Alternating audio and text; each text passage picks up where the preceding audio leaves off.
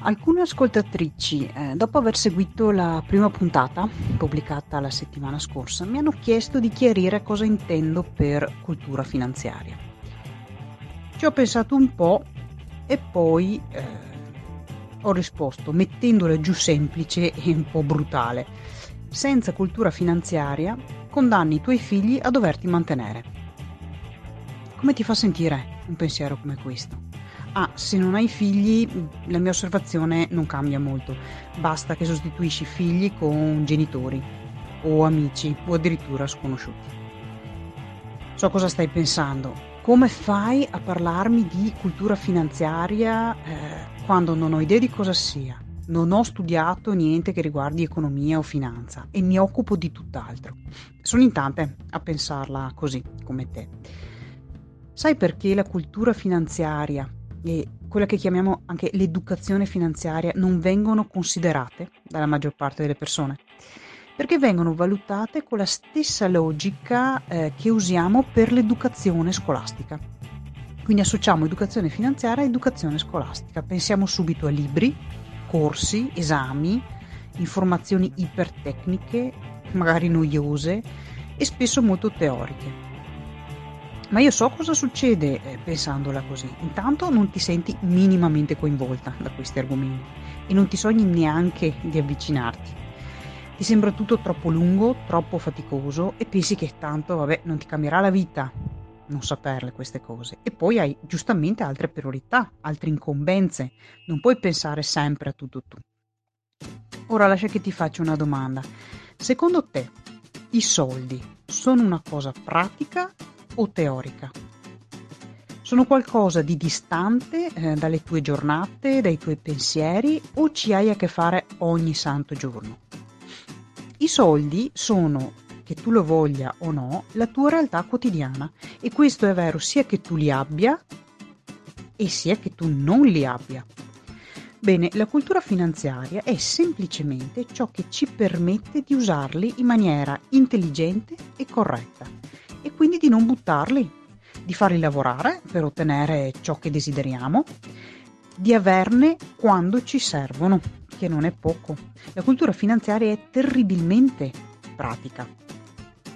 È ciò che ti fa eh, prendere le decisioni in maniera lucida su qualsiasi cosa, dalle cose più semplici, ad esempio da quale conto corrente è più adatto a te o alle tue esigenze vere, al valutare se è il caso o meno di chiedere un finanziamento o un mutuo a seconda di come sono i tassi di interesse e di come si muoveranno i tassi di interesse e se il tuo tenore di vita eh, può sostenere quel tipo di finanziamento mutuo. Si va dal capire se stai proteggendo bene te stessa, la tua famiglia, la tua capacità di guadagnare, quindi di portare a casa eh, uno stipendio, dal calcolare se quando sarai vecchia avrai abbastanza soldi da parte per non dover essere appunto di peso a nessuno. Quindi appurato che eh, avere una cultura finanziaria, anzi aggiungo, avere una mentalità finanziaria è così importante, mm, direi addirittura cruciale per il tuo benessere, che si fa? Dobbiamo arrenderci e stravolgere la nostra vita per riuscire ad acquisirla ad ogni costo, a costruirla? Assolutamente no. Assolutamente no, perché nessuno può pretendere che tu ti metta ad ascoltare, analizzare, valutare tutte le notizie economiche, le notizie finanziarie, la geopolitica, la macroeconomia. Sarebbe impraticabile, eh, più che altro sarebbe incompatibile con, i, con gli impegni che hai già nella tua vita. Come ti dicevo, la cultura finanziaria è qualcosa di molto pratico e concreto, perché influenza il tuo rapporto con i soldi. E la cosa più concreta e semplice che tu possa fare è unirti alle altre donne, agli altri giovani che già la stanno facendo e seguirmi.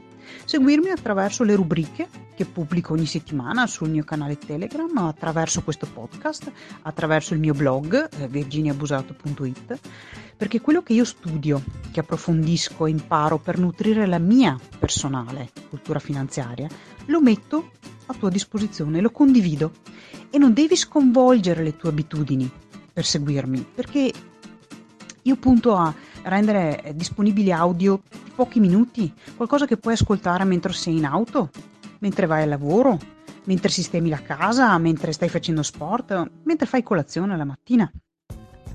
Fai in modo che il costruirti una mentalità finanziaria, una tua cultura finanziaria diventi un'abitudine dentro un'abitudine che hai già. Così non sarà più facile, ottimizzi i tempi e non dovrai investire energie per trovare nuovo tempo da dedicare a questo progetto. Senza quasi accorgertene a quel punto, eh, cominci ad assorbire informazioni, conoscenze da applicare nella vita di tutti i giorni.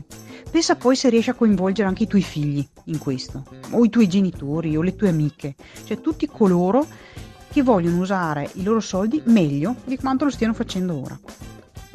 Perché quando ti troverai ad avere sotto controllo il tuo patrimonio, le tue finanze personali, i tuoi conti e quindi avrai la tua vita e le tue scelte sotto controllo, ti girerai indietro e capirai che tutto è cominciato perché hai deciso di ascoltare pochi minuti di audio ogni settimana insieme a me e così facendo hai messo le basi per quella che è diventata la tua cultura finanziaria.